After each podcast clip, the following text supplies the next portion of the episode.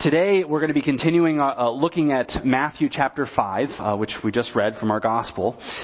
And last week we talked about the Beatitudes. Uh, blessed are the meek, blessed are the poor in spirit, blessed are those who hunger for righteousness, blessed are the peacemakers, so on and so forth. And today we look at Jesus' words, You are the salt and the light of the world. And there's already a bit of tension between that phrase, uh, what we heard today, and what we heard last week. Because last week we're told, uh, blessed are the meek, blessed are the humble. And we kind of get this impression of, of followers of Jesus being quiet and, and humble and, and at times oppressed. And then today we hear Jesus say, you are the salt of the earth. You are the light of the earth. And so we're, we're kind of confused. How is it that the meek have any sort of influence or impact on the world around us? Perhaps you feel this on an individual level. You uh, know the, the goodness of God. You've experienced the mightiness of His grace in your own life, and then you look around the world and you see all the need that is before you, and you think, how in the world can I have any sort of impact uh, upon those around me? So let's look at this passage today. Because I think what we see here is that Jesus still has hope. Jesus still has hope for, for us, his people, and for uh, uh, as a community, but also us as individuals. So let's take a look at this passage from Matthew chapter 5. So Pliny, uh, he is a Roman magistrate of this time, and he said that there's nothing more useful in the world than salt and sunshine Sale et sole, which I'm not a big Latin person, but that sounds kind of fun to say. Sale et sole. Light and sun, or salt and sunshine. So there's two purposes that salt would provide in the ancient world. First, it would make anything edible. Uh, you could put salt on anything. In fact, we, we do this today in our world, right? Like if, if you're handed uh, some food that's not so great, you immediately reach for the salt and put it on there. Uh, if you have a beer that just doesn't have any flavor in it, what do you do? You sprinkle a little bit of salt of it uh, on it. If you want to offend my wife, uh, when you come over for dinner, the first thing you do when there's food on the table would be to put salt on the, the on your food. Don't do that. Um, that is bad news, especially if it's steak. You don't put steak seasoning already on a well prepared steak. Uh, but anyway, this is true in the ancient world, right? Like anything could be made edible with enough salt, right? So uh, it's a bit odd when Jesus says salt could lose its saltiness. Like that's not really something that, that we think about because in our day and age, uh, salt is highly refined. You know, it's this uh, almost perfect and pure sodium chloride. In the ancient world, and still in most parts of the world today, salt is, is harvested from the land. Sometimes it's, it's evaporated from sea salt or sort of distilled from uh, the earth. And so in that context, it's relatively easy for it to become contaminated by dust or rain or some other sort of element. And at that point, what you have is no longer salt, it's what we call dirt. Uh, which is useless. Uh, you just throw it out. You don't use the dirt anymore. So in that sense, we can understand what Jesus says when he says that salt can lose its saltiness. But there's a second purpose for salt, uh, one that I want to kind of hone in on a bit more today. And that is salt prevents decay. In the age before refrigeration, and again, in most parts of the world today, the way that you help meat keep is you salt it, you, you cure it. And if you cure it properly enough, you can keep that meat indefinitely. You can keep it for a very, very long time. So, what's the significance of all of this? Well, salt, according to this metaphor, is the character of the Christian. It's the flavor of the Christian. And we don't have to turn too far back to see what that character looks like. It's the Beatitudes that we just read about. Followers of Jesus, those who are salty, who have lots of flavor, are meek, they're poor in spirit, they hunger for righteousness, they're pure in heart, they're peacemakers, and they're willing to suffer for the sake of Christ. So you who call yourself Christian, keep your flavor. Keep your saltiness, Jesus says to us. And why? What is the purpose of this flavor of the Christian? Well, it is to prevent the decay of the earth. And make no mistake about it, that's what Jesus is implying here. He's implying that the default condition, the default nature of the earth is rotting meat, that it is decaying. And so it is the purpose of the Christian then to season the earth, to, to prevent the, dec- the decay of our society. So we'll return to this thought here in a moment. And for now, let's turn to the subject of light. Well, Jesus is the light of the world. He tells us this clearly. And it is the central theme, like I said, of Epiphany. We celebrate the light of Christ shining forth across the globe, illuminating our hearts. And by the way, uh, you'll notice there's more and more candles every week, right? And there's going to be more as this season progresses.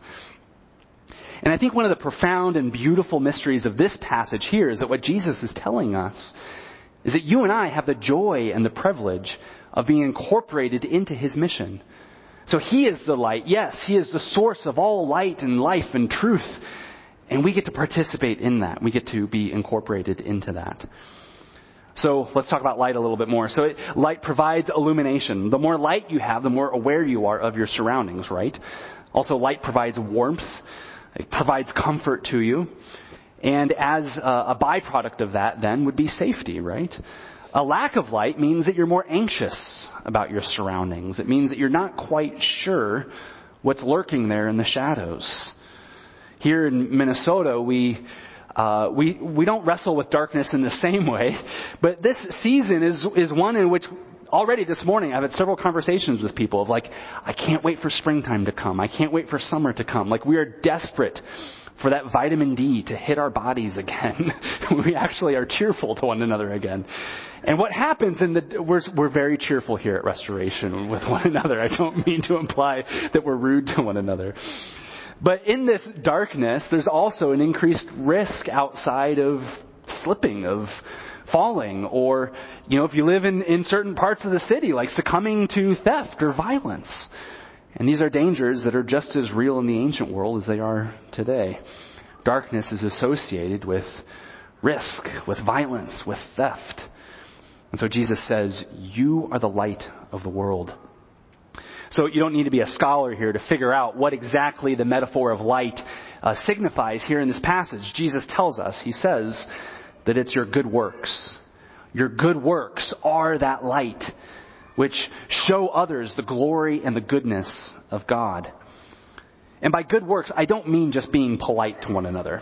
I think sometimes as Christians we can, we can distill good works just to that sort of base, base level. And sure, yes, be nice to people. I, I don't want to suggest otherwise. But good work is that project that you embark on. It's how you use your free time and your resources how you use the relationships and the influence that you have in this world. That's your good work. It's the, the decisions you make in terms of what sort of vocation you pursue. Or what kind of excellent work you do in the vocation that you have chosen. Good work is that daily habit that you have of treating your family and your household and those in your neighborhood with goodness. But good work is also, uh, it, also encump- uh, it also includes the words that come out of your mouth.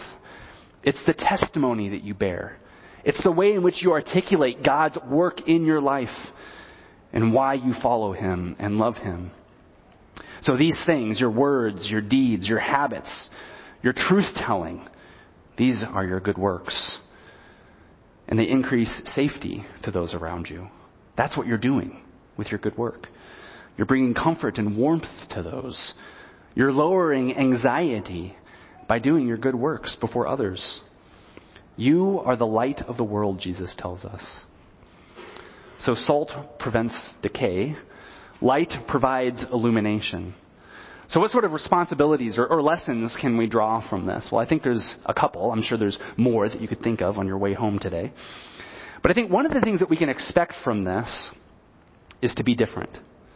That's one lesson that we can take from this is that the church is meant to be distinct. It's meant to be separate from the world. It's meant to be different from the world. And that's not a popular opinion. We want to blend in. We, we want to have lots of friends, right?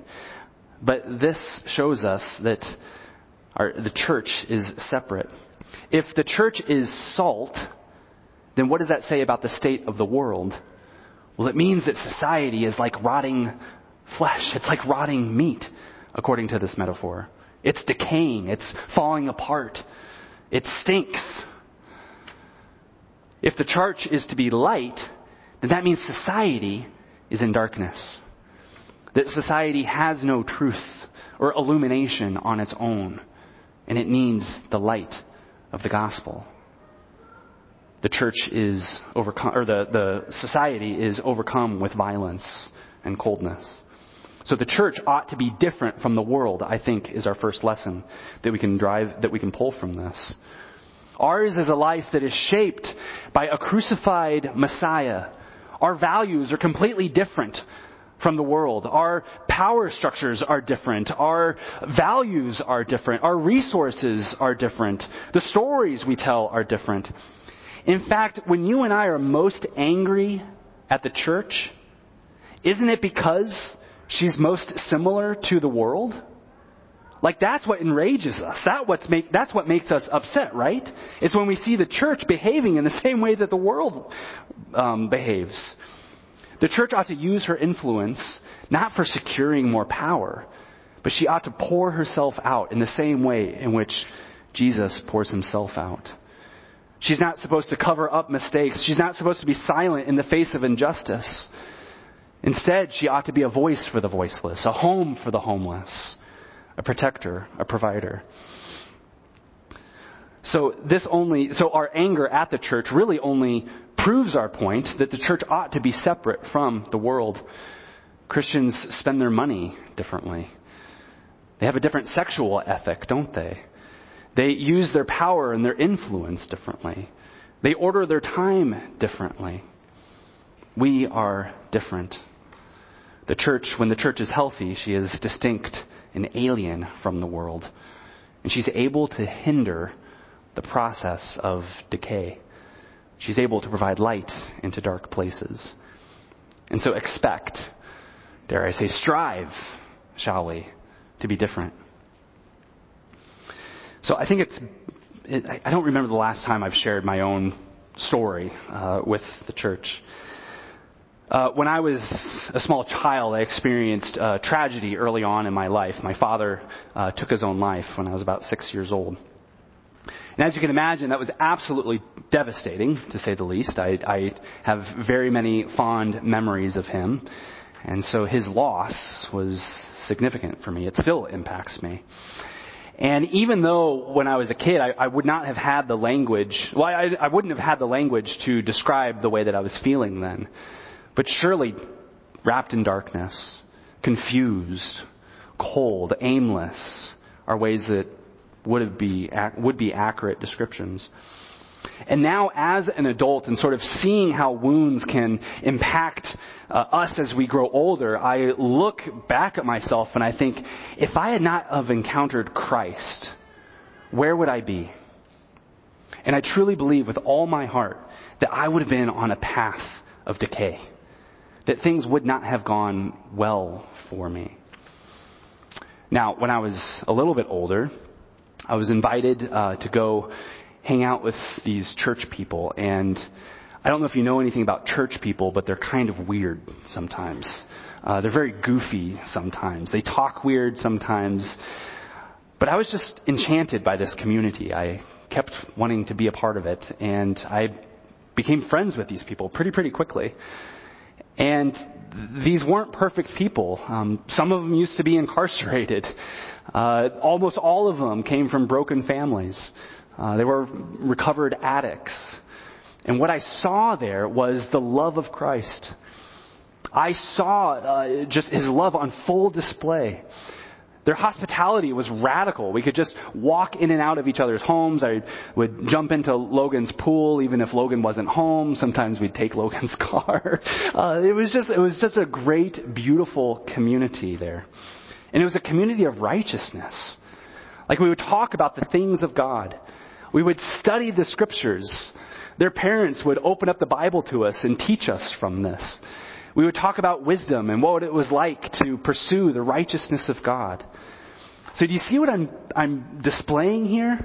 This was a salt and light community. This was a community that was different from anything that I had ever encountered my entire life. And they weren't ambiguous about who they were. They were about Jesus. It was in this group that I learned that, that God so loved the world that He sent His only Son to die for us so that we might experience everlasting life. That we would have a, a, a Father in heaven. That He would give us a family by His grace. Brothers and sisters. This was a salt and light community that forever changed my life. And I've heard enough stories from you all to know that you've experienced similar things. That you have also encountered this kind of community, a salt and light community. So, what about restoration? Are we like that?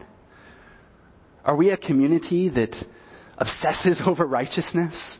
Not in like a legalistic sort of way, but we, we want to we want to be people who are embodied by those beatitudes. We want to be meek. We want to pursue righteousness. We want to be peacemakers. Is that who we are? Is that what dominates our conversation? Do we delight in the truth of the gospel? That Jesus Christ loves sinners and died for us? Is that what dominates our conversation? It's easy for us, right, when we encounter the, the stank of the world and uh, the, the stank of, of uh, even the church, it's easy for us to sort of throw our hands into the air in, in, in righteous, sort of pious indignation. But I think what Jesus tells us in this passage is times are going to get hard, times are going to get challenging. Remain salty. Let your flavor, like be flavorful, right? Let your light shine. May you be a community that is irresistible to sinners. They want to come and be a part of the beauty and the goodness of God.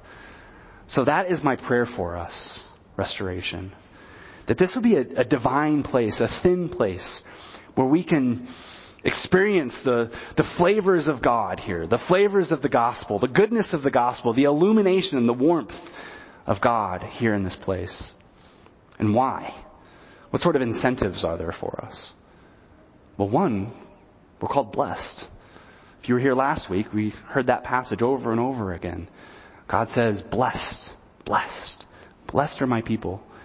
That means that God knows you and He loves you. He sees you. That's what it means to be blessed, that you have the favor of God resting upon you. But also, we get to enter into the privilege of serving the world around us. And they don't always receive it well. We might not want it. We might be rejected. We might be persecuted. But through this, we identify with Christ and we are made closer to Him. We get to serve the world. And then finally, we get to experience the glory of God. That's what Jesus says in this passage. He says, when your light shines, God is glorified in this.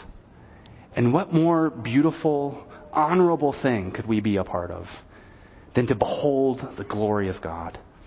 So may we be a salt and light community restoration, not just for our own sake, but for the sake of the world around us, for the glory of God. Let us pray together.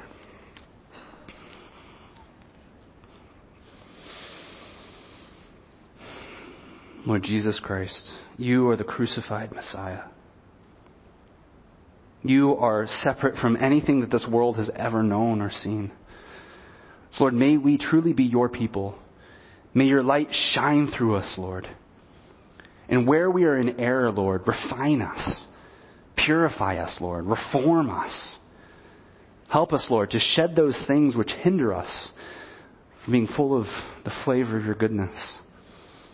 Lord, may we be shaped more into your likeness, that we might radiate the beauty of your gospel to a lost and broken world. We ask this, Christ, in your name and for your glory. Amen.